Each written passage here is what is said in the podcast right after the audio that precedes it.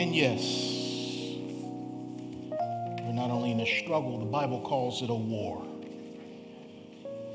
We're in a war that's won, where some would say we're in a fight, but it's fixed. We know that we overcome because Christ overcame. Turning your Bibles to Philippians chapter 4. What God is doing in this house,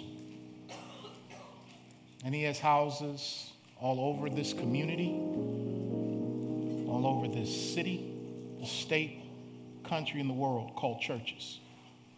There's one church, but thousands and thousands of locations. And when the church gets together, we get together, as elders said, to encourage one another and to be reminded of the war that we are in, a war, again, that is already won. I want to let you know a little something here before we get into the word. I want to follow up on our worship leaders' admonition. When we talk about the holiness of God, we're talking about the fact that He is distinct, unique, set apart, completely transcendent from anything and anyone we could ever know. Yet, by His grace, He has made Himself knowable to sinful people who have no business having a relationship with such an awesome, majestic, and glorious being. Nowhere in the Bible does it say that God is love, love, love. Now, it does say he is love. Nowhere in the Bible does it say that God is grace, grace, grace. We know that he is grace and gracious. But in the book of Isaiah, chapter 6, we see that God is called holy, holy, holy. His foremost attribute, he's distinct, he's unique, he is set apart, he is unlike anyone or anything we could ever know or imagine. But he came to us so that he could bring us back into fellowship with himself through Jesus Christ, who through his sacrifice on the cross became sin for us. He took our place so that we could become the righteousness of God in him. So there was this transference that occurred. Jesus, the just, died for us, the unjust, that we might be brought near to God. And the reason why worship is so important, that we just don't get up here and sing a couple of songs to start the service so that we can have space for people who come late, you know, be able to slip in. No, we start with worship because we're in a war and we worship a holy God. And when you think about strategies in the Old Testament, children of Israel had 12 tribes. And when they would get into a camp, this was before they had the temple and they had the tabernacle, and they would go from place to place trying to attain what God had promised as far as the promised land. They would camp in a specific manner. All 12 tribes would camp around the Holy of Holies or the meeting place. And whenever they would break camp, Strong Tower, and they would begin to march out, they marched out in order. And every time, every time because God prescribed it, the tribe of Judah would go first. Of all the tribes, Judah would always go first. And we learned last week through the dedication that Jude or Judah means praise.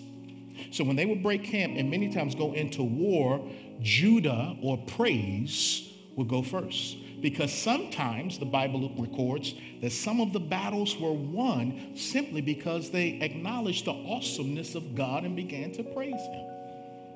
So when we start church with praise and worship, I want you to have a warrior's mindset that this is part of the warfare, that worship is simply my prayers put to song. They're my prayers put to song. And we're able to overcome the enemy, not only by the blood of Jesus, but by the word of our testimony and by the prayers that we pray. That's why we enter into his courts with thanksgiving and we enter into his house with praise.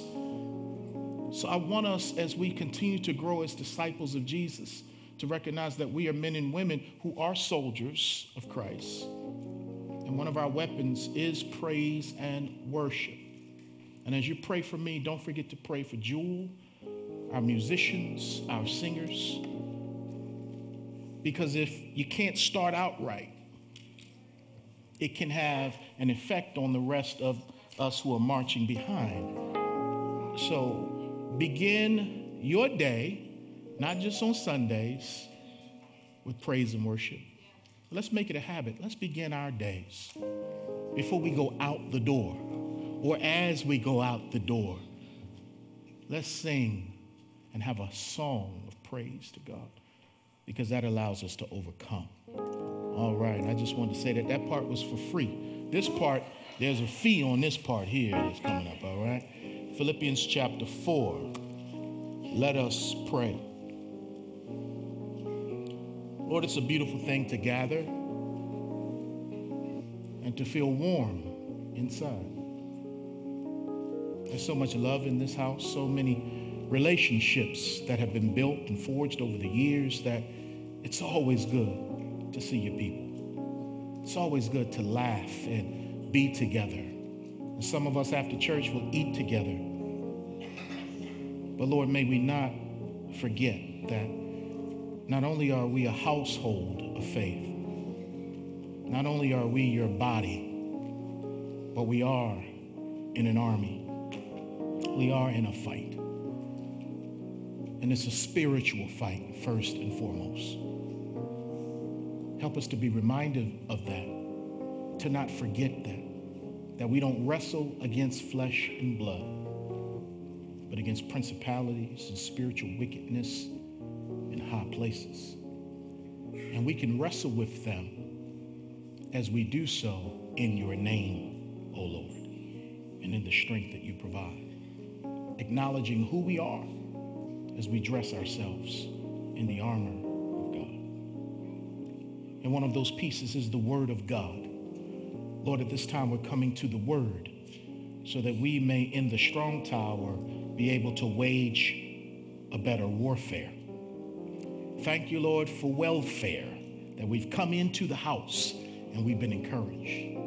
Now give us a word that we can wage a good warfare when we leave this house.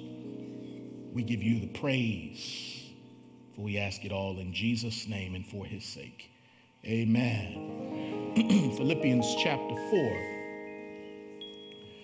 Today I want to speak on the most memorized verse of Scripture in all of modern Christendom.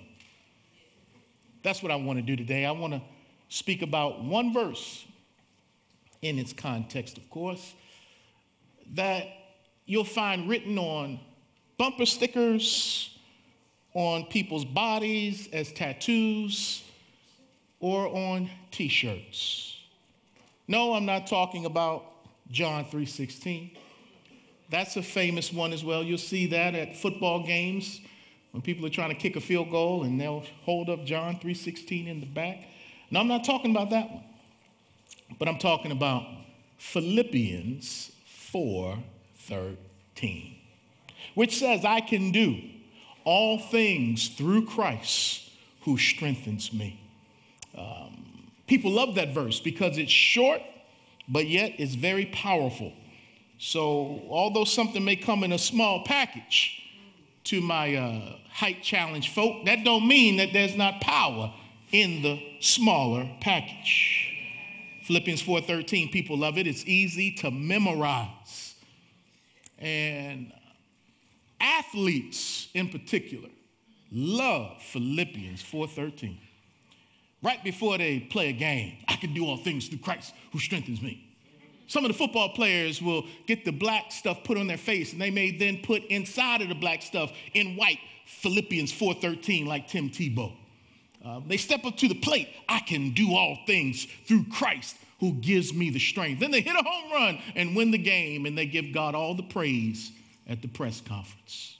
Athletes love this in the weight room. I can bench press. I can do my personal best today. I can do it through Christ who gives me the strength. I can coach this team. I can lead this school because people in education also use Philippians 4:13, uh, especially when it's time to take a test.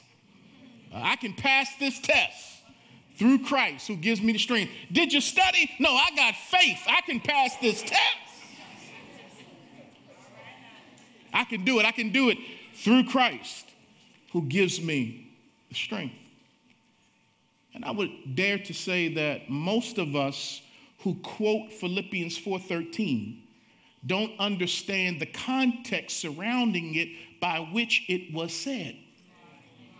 And I have a strange feeling that Paul wasn't necessarily thinking about football when Philippians 4:13 was written. I have a strange feeling that he wasn't thinking about how to make it through school and graduate, even though those, that verse can be used in those situations. I, I, I suggest there's so much more to Philippians 4:13 than that. Which is why I've entitled this brief message today Philippians 4:13 Unleashed. Let's unleash this oh so familiar verse of scripture. Now, if the key to being a real estate agent or buying real estate is location, then the key to Bible interpretation is context. I'm going to say it one more time. The key to hermeneutics or the science of interpreting the Bible, there is a way to read as well as to interpret the Bible. That's called hermeneutics. That context is the most important principle of interpreting the Bible. So we just don't lift a verse out of its context we do our best to read it and understand it within its context so that I'm not trying to apply something that God never meant for it to be applied that way. So help me, Lord, to understand what Paul meant when he wrote what he wrote. So let's begin at Philippians chapter 4, verse 10. Written by a man who's in jail in AD 61 and he's writing a church that he planted on his second missionary journey, the first church planted in Europe. But he's in jail on his way to Rome, and he writes to this church. And he says to them from jail, verse 10 But I rejoiced in the Lord greatly that now at last your care for me has flourished again, though you surely did care, but you lacked opportunity. So the jailbird said, I want to thank you, Philippian church, for caring for me. Because while he was in jail, the church had sent to Paul Epaphroditus. And Epaphroditus was one of the leaders in the church, or a servant leader in the church, and he came to see Paul while he was in jail. And he brought with him a gift from the church that Paul said I believe down in verse 18. He said, Indeed, I have all and abound. I am full, having received from Epaphroditus the things, I love the S on there, sent from you, a sweet smelling aroma, an acceptable sacrifice, well pleasing to God. So while the apostle was in jail, Epaphroditus comes with things to give to him. In other words, Paul received a care package. And isn't it always good to get a care package? And he says that it was a sweet smelling aroma. So maybe Epaphroditus stopped by Bed Bath and Beyond and got a good smelling candle from up out of there. Something Bath and Body Works. It's always good to have a candle, but uh, sometimes men don't always like candles the way our wives and our ladies like candles. Father's Day is coming. You've got time to be creative but you just might get socks again like you got last year. We, oh man. But the things, Paul said, that came from this church, that God smelled the gift, and it was a pleasing aroma to him because people were taking care of his apostle, and it's always good to get a care package from the people of God. You see, God takes care of his people many times, not every time, but he takes care of his people through other people. Which is why when we, when we give, we are most like God.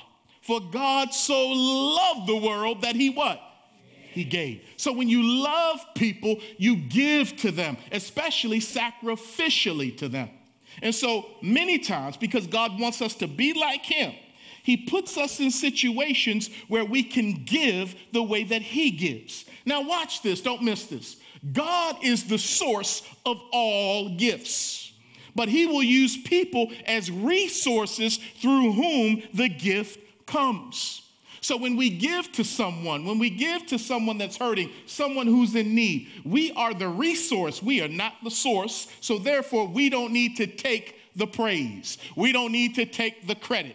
We don't need to take the glory. We were just a conduit, a vessel through whom God moved. When God says give, you give because you recognize that all the stuff you have comes from God and it all belongs to Him anyway. So the church said, we need to give something to Paul. And so when God blesses you, He wants to be a blessing through you to other people who have a need. When was the last time you showed some care? And gave someone a gift with no strings attached. And once again, not looking for a pat on the back. When's the last time you just showed some kindness to someone? One of the fruits of the Spirit that we'll study on Wednesday, that the fruit of the Spirit is kindness, that you can be kind to someone and just bless them just because, but especially if they're suffering under extenuating circumstances like being in prison. People don't care how much you know until they know how much you care. So Paul received this care package from this church and they helped him before because in verse 15, he says, Now you Philippians know also that in the beginning of the gospel, when I departed from Macedonia, no church shared with me concerning giving and receiving, but you only. They had the reputation of being a giving church.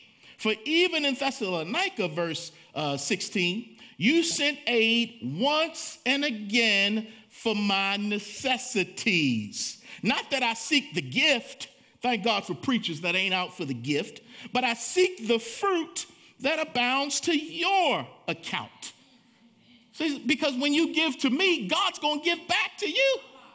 And then he's going to say in verse 19, and I'm going to pray that my God will supply all of your needs according to his riches and glory through Christ Jesus.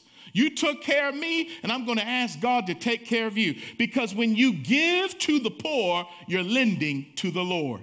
When you take care of his man, God will bless you. When you bless his woman, God will bless you. Because God always makes sure that his ministers are taken care of. Now, God takes care of all of us. He causes the rain and the sun to fall and shine on the just and the unjust. Every good and perfect gift comes down from above from the Father of lights. God gives all of us all the oxygen we need, everything we need, because in Him we live and move and have our being. But He also makes sure that the men and women who accepted His call to go into the ministry are taken care of. Now, getting into the ministry isn't for people who are seeking the lights and the glamour. And the, because I'm here to let you know the same lights that shine on you are the same lights that can burn you if you're not careful. The same people that say, oh, Hosanna, will turn around and say, crucify the next day. So you don't get into the ministry for all of that, and you surely don't get into it for the money. But people get into the ministry often reluctantly because God is calling them, and when they get into the ministry, God takes care of them and I am a witness that God takes care of me. And many times, God will take care of me through his resources called people.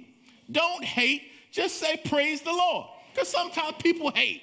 Man, why pastor get that kind of gift? I just got a book this morning from Dustin Coctar. And, and what is it, baby? It's called Rest in Power. And it's the book written by Trayvon Martin's parents. And I can't wait to read that. She's showing it like she's Vanna Black or somebody.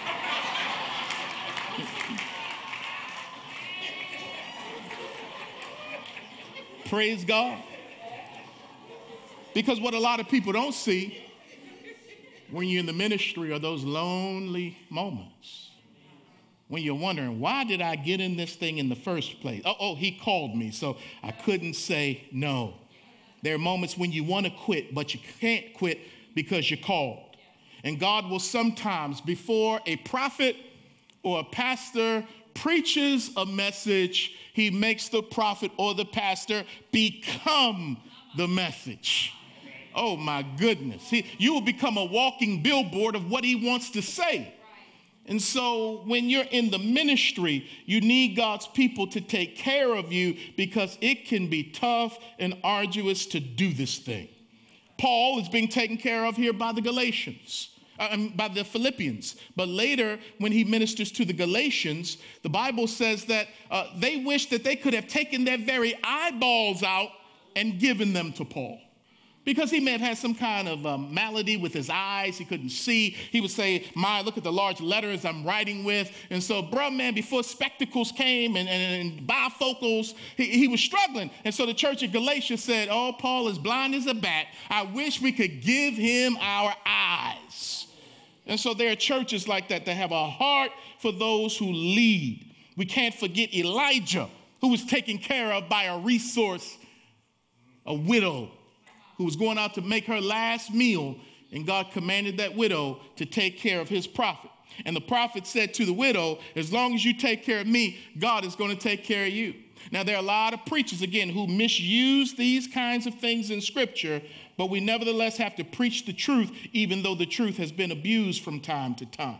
Then there was Elisha. There were some people who built a room on the side of their house so Elisha could stay there. Oh my. If anybody has that idea, go ahead and build a pastoral wing at your crib, and, and I'll just come by every now and then. Jerry will come by every now and then and kick our shoes off. They won't smell like corn chips, at least for me, Jerry. I don't know about you. And we'll just chill in your house. Man, Esther had somebody take care of her. But when she got into that beauty pageant, one of the eunuchs said, honey, let me teach you and show you what you need to know before you go into the king. And because he told her that he took care of her with wisdom, she ended up getting selected. Of course, God sovereignly chose, but he used a resource that was a eunuch who helped Esther out. But then we can't forget Daniel, who also had a eunuch assist him when he said, Don't give us anything to eat. I'm not going to eat the king's food. Give us vegetables. And that eunuch looked out for Daniel and took care of him. And then there was Ebed-Melech who made sure that Jeremiah the prophet was pulled up out of the cistern. What am I saying? God knows how to take care of his ministers of the gospel. And he always raises up people there was a guy who hid a hundred prophets in a cave to protect them from Jezebel. God always raises up somebody to bless and take care of his leaders. It's called favor. And I want to thank all of you over the years, over our nearly 22 years, who have looked out for me and for my family, who would put something in my hand, pastor appreciation or give me a gift card to take my wife to dinner or give something to my children. We just want to say thank you. We do not take it for granted. Uh, we know where it ultimately comes from, but you had to say yes to Lord, to the Lord in order to bless us, and we just want to say thank you. Paul said, "Y'all took care of me." He said, "This time y'all lacked an opportunity. I know you wanted to do it, but something came up in the way." Verse 11. He says, Not that I speak in regard to need, for I have learned in whatever state I am to be what? Content. So this man is in jail encouraging us to rejoice. He's got more joy behind bars than most of us have walking around free because his joy did not come from circumstances, his joy came from Jesus. And Jesus is in control of all circumstances, good and bad. So he had joy, which also allowed him to be content. To be content means that you are peacefully satisfied when you're content. I am peacefully satisfied. And this man is in jail for something that he did not do or something he did not deserve to be uh, uh, incarcerated over. So there are people in jail who are innocent of the charges that have brought, been brought against them. There are people in our penal system today who have had charges brought against them that were unjust, unrighteous, and unworthy of the sentences that were placed upon men and women. So, Paul, he was in jail for something he didn't do, yet he was still peacefully satisfied because he recognized that his times were not in the hands of the magistrate, but his times were in the hands of the king of all kings. And nothing would come to Paul unless they first came through the hands of the king. So nothing in his life happened by accident, only by providence, even being jailed unjustly. So therefore, he could be content or peacefully satisfied. Paul is content because he knows that God is in control and God cares for him. And when we learn this secret, Paul said, I've learned in whatever state I am to be content. I'm satisfied because God doesn't make mistakes. I make a whole bunch of them, but He doesn't make a mistake. So let me be content or peacefully satisfied. Because when you are content, you don't have to panic. Uh, let me take y'all back 17 years ago when Y2K was upon us. Y'all panicked. Y'all thought everything was going to crash. So you went out and bought all kind of potted meats and tent and tents and bottled water and all that stuff because you thought it was going to crash. You was going to lose everything. But some of us who not only know God, but uh, grew up in poverty, we weren't afraid about the lights going out because the lights have gone out on us before. We weren't afraid about what we would eat because we've eaten bologna sandwiches and even wish sandwiches before, where you wish you had some meat between this bread. You, you weren't afraid of poverty or stuff like that, but the people who weren't used to that, they panicked. But no, no, no, no. That's why Paul says, I've learned how to be content. Because in a moment, the next verse, he's like, I know what it's like to have a lot. I know what it's like to have a little. That's why it's good. If you have never been on the mission field and you are blessed with wealth, it's good to go on the mission field, especially to what we call a third world country, to see how most of the world lives. Most of the world doesn't live like we live here in Davidson County, or at least portions of Davidson County. But, but, but we also don't have to go to the third world. We can go to certain neighborhoods and communities right here. Because a lot of churches are good at going overseas, but they won't go next door. A lot of churches are good at going next door, but they won't go overseas. But Jesus says Jerusalem, Judea, Samaria, the uttermost parts of the world. One of the best ways to help your marriage, if it's struggling, is to take a missions trip to a third world country where folk have less, but they sure have more God. And, and, and you can work your little stuff out when you go somewhere and see some other people struggling and you can learn the secret of contentment. And so Paul said, Man, I've learned to be content. Because when we are content, Strong Tower, we'll complain less. If I find myself complaining a lot, that means I'm not peacefully satisfied or content. And if I complain a lot, that means I'm making an indictment against the goodness of God, the sovereign will of God, that God doesn't know what He's doing in my life, so now I'm complaining. God doesn't want me to complain, He wants me to be content. Which is why you've got to hook contentment up with verse 6 of Philippians 4, where Paul says, Be anxious for nothing, but in everything through prayer and supplication. You see, when I'm not praying, that means I'm anxious. And when I'm anxious, that means I'm not content. But when I am praying, anxiety can't stay. And when I am praying and even giving thanks, they go that worship stuff again. All of a sudden now I'm content because I just worship and talk to a God who's in control of all things. So now I can chill in the cut and not worry, man. Come on, baby, chill out. Paul, he didn't complain. He was not a spiritual diva. He didn't need somebody to carry his Bible for him or somebody to carry out orange juice for him. I would go to churches, you know, growing up, and somebody come carry the Bible out for the Why can't you carry your own Bible? If you need some orange juice to drink, let your wife bring you some orange juice. Here come them sisters with the orange juice. Being a diva. Man, get out of here. When we're content, we won't compare. We won't compare because we recognize that what we have is what we're supposed to have from God. No matter what I look like, where I live, how much money I make, what kind of job I have. Look, when I'm content and I recognize that it comes from God, I don't need to compare with somebody else. Because if I'm not content, I'll start comparing. If I start comparing, I'll start coveting. Let me bring it on back. Y'all got quiet on me. I know it's 12 o'clock. You want to leave? But it's Memorial Day. You know, come on now. You, you, you off tomorrow. Hold on. I ain't going to go much longer. Paul did not compare himself to Peter. Peter was the apostle to the Jews, Paul was the apostle to the Gentiles. They recognized that they were different and both of their ministries were needed. No need to compare to other people. Because if you compare to other people, you'll also covet what other people have, which means that you're not content with what you have.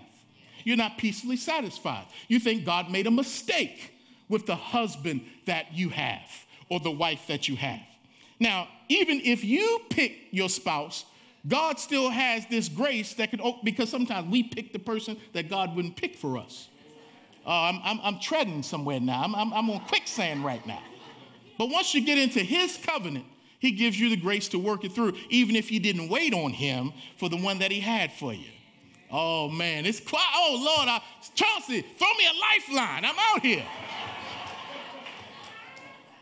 he can still work it out. It's called His permissive will.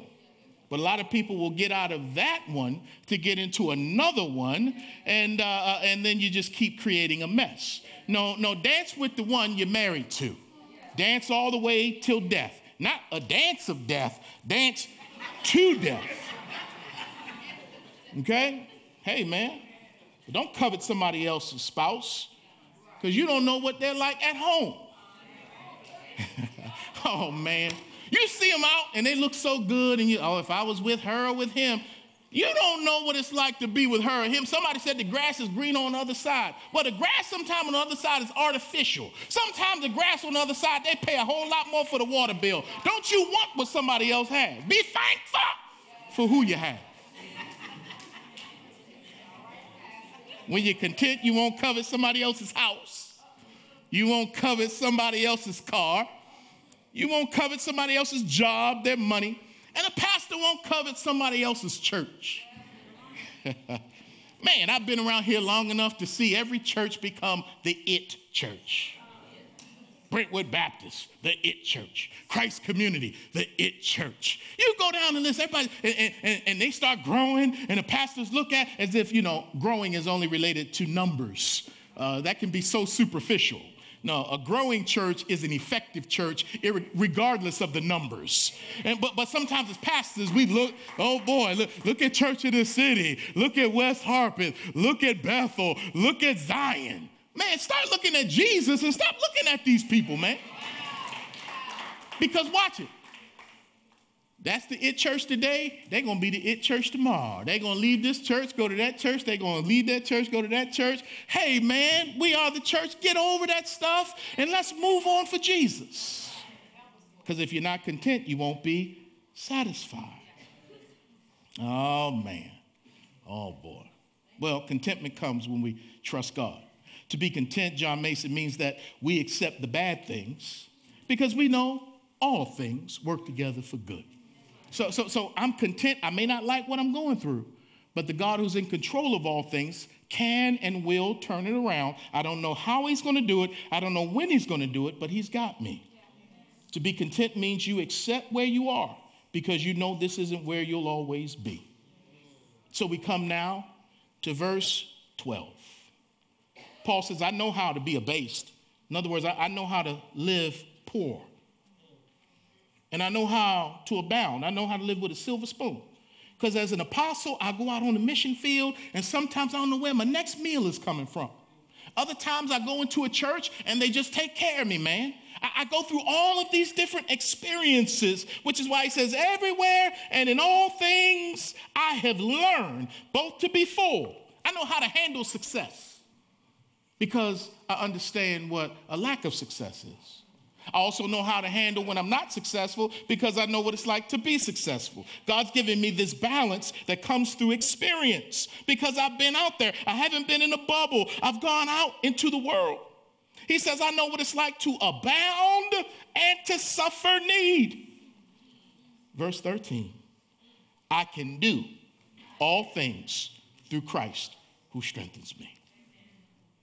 Hmm. What is he saying here? What is he saying? Paul is saying, I can do all things. Or put it this way, I can do all extremes. I can do all variables. I can do up through Christ. I can do down through Christ. I can do good seasons through Jesus. I can do hard seasons through Jesus. I can do jail through Jesus. I can do freedom through Jesus. I can do acceptance through Jesus. I can do rejection through Jesus. This same man says, I can do shipwreck through Christ. I can do floggings through Christ. I can do beatings through Christ. I can do stonings through Christ. I can do it through Christ. Why? Because he gives me the strength. And so, if Paul can do the extremes of life, especially the hard extremes, then surely I can do Mondays through Christ who gives me the strength. We built Monday up. Oh, it's Monday. That was a short weekend. Already in our mind, we're climbing a hill that we made from a molehill, a mountain that we made from a molehill. But we can do Mondays. I can do sickness through Christ. I can do pain through Christ. I can do a dull marriage through Christ. I can do infertility through Christ. I can do loneliness if I'm single through Christ. I can do divorce through Christ. I can do widowhood through Christ. I can do unemployment through Christ. I can do old age through Christ. I can do ministry through Christ. George Washington Carver said, just start where you are. Use what you have. Do what you can. That's what the peanut man said. Start where you are. Use what you have. Do what you can. Because when you have done all that you can, God will do all that you can't. Because He gives strength to the weak. I can do this stuff, this hard stuff, through Christ who gives me the strength. Because when my strength runs out, that's when His strength kicks in. And He likes it best when I'm weak, because when I'm weak, in Him I can be strong. But if I think it's all about me, I'll be independent and think I don't need Him. But no, we all need him. I don't care who you are. I don't care how long you've been walking with God, how much money you have, how many people you know. You still need the Lord. It's not about you, but it's about the one you choose to give access to so that he can do it through you. There was a boy in a sandbox. And he's playing in the sandbox. He's about five years old. And while he's playing in the sandbox, he comes across a boulder. Somebody put a boulder in the sandbox. And so he couldn't play around the boulder, so he tried to move the boulder. And he tried, he got up under it and he tried to move it. It was just too heavy for him. And all the while he's doing this, his father is watching from the kitchen window. He's just watching his son strain with this boulder. And, and, and he started straining, and the boulder moved. But then it came back down and fell on his finger and crushed his finger. Then he started crying. He ran into the house. Oh, daddy, daddy, I'm bleeding. I'm hurting. And the father said, What happened? He said, I was trying to move this boulder out of my sandbox. And the father said, What happened? I couldn't move it. It was too heavy for me. And the father said, Well, son, did you use all your strength? And the boy says, Yeah, daddy, I used all my strength. I was straining, I was struggling. He said, No, son, let me ask you again. Did you use all your strength? And the boy said, Yeah, daddy, I did. I tried. And the father said, No, you didn't use all your strength because you didn't come ask me to help you. And a lot of times that's what we do. We're trying to do it and we wonder why it can't get done. And God is saying, I'm just waiting for you to ask me to do it. I know you got a little piece of education. I know you think you're somebody, but without me, you can't do anything, Jesus said in John chapter 15. Oh, another story is told by Bob Van Fletteren, when he was teaching his sons about Jesus and what it means to go to heaven. And he brought his sons over to the staircase. And the staircase went way up to the second floor. And he says, All right, boys, I want you to go from the first floor to the second floor without touching any of the stairs. Can you do it? And so his sons looked at the staircase and, and, and they gave it their best try. They tried to leap all the way up, couldn't make it. One of them tried to go all the way up on the side, couldn't make it. And so they came back discouraged, saying, We can't make it from the top to the bottom without touching the stairs. How can we get up there? And then Bob says, Well, this is how you can get up there. If you get on my back, I'll take you from the first floor to the second floor without you touching any of the stairs. And what the Lord is saying to a lot of us, not only about heaven, we can only go to heaven when we get on Jesus' back. We can't work our way there. He's got to carry us there through his finished work at Calvary and his triumphant resurrection. But not only that, but Jesus wants to carry us every day. But a lot of times we think we can take the stairs. And Jesus said, No, you can't take the stairs. You still got to get on my back for me to get you through every day. When's the last time you got on the Lord's back? When's the last time you just asked Him for some help? Because I don't know any father who doesn't want to help his children. But we've got to ask our Father, ask our Savior for help. So finally, in what way do you need God to give you some strength right now? Because we all get tired. We all go through things that we wonder if we're going to make it.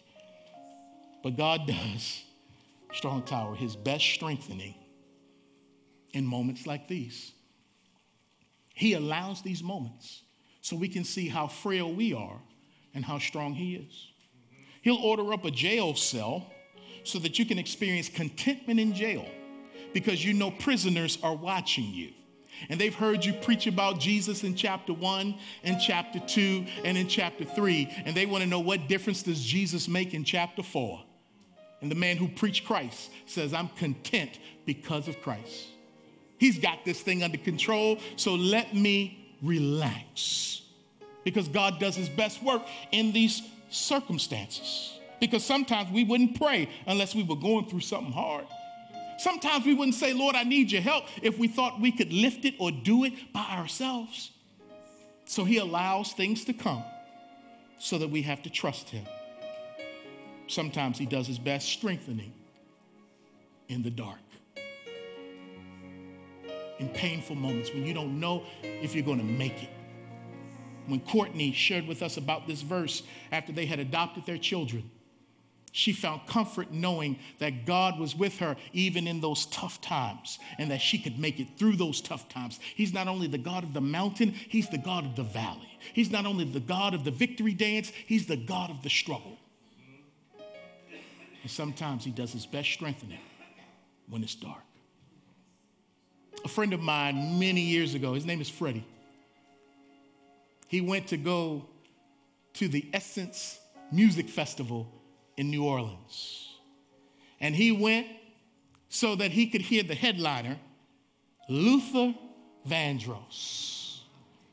And so he went to the Essence Festival because some of his favorite songs were uh, uh, This House is Not a Home, Never Too Much, and Power of Love. He, he wanted to hear Luther sing. And I think it was the big Luther, not the skinny Luther. But he went.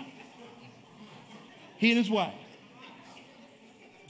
And there were a bunch of acts that came. But he wasn't there for those other acts. He was there for Luther. And so the act before Luther finished up. And the way he knew that Luther was about to come was that they turned the lights on when that artist finished. And they gave everybody a brief intermission. And people are chatting and talking and things like that. Then all of a sudden, the lights went off. And when the lights went off, that was a signal that Luther was about to appear. And so it's pitch dark. Nobody can see anything. The stage lights aren't even on. But all of a sudden, you heard something coming from in that direction, and there was a voice that said, Ooh. Ooh. And everybody said, ah, it's Luther, it's Luther. Ah! They ain't seen Luther yet. But all they did was hear his voice in the dark. And we go through moments in life when it's dark and we can't see the Lord. We don't know what's going on. We feel so weak, so discouraged, we're struggling. But I'm here to let you know that when it goes dark, that's just a sign that the Lord is about to appear. And before he manifests himself, he'll give you a word. You'll hear his voice, and he'll say to you, All things work together for good for those who love God and for those who are called according to his purpose. Ooh, you'll hear, the Lord is my shepherd and I shall not want. He makes me lie down by green pastures. He anoints my head with oil. Ooh, you'll hear, trust in the Lord with all your heart and lean not on your own understanding. In all your ways, acknowledge him and he will direct your path. And then you'll hear, ooh, You'll hear the Lord say, Hey, I'm the resurrection and the life. I'll turn this situation around. Those who believe in me, though they were dead, yet shall they live. Somebody said, I don't want to hear Luther. I need to hear Jesus. Well, when you get into this word, he'll speak to you. Let's stand for prayer. Oh, my. Scott Ralston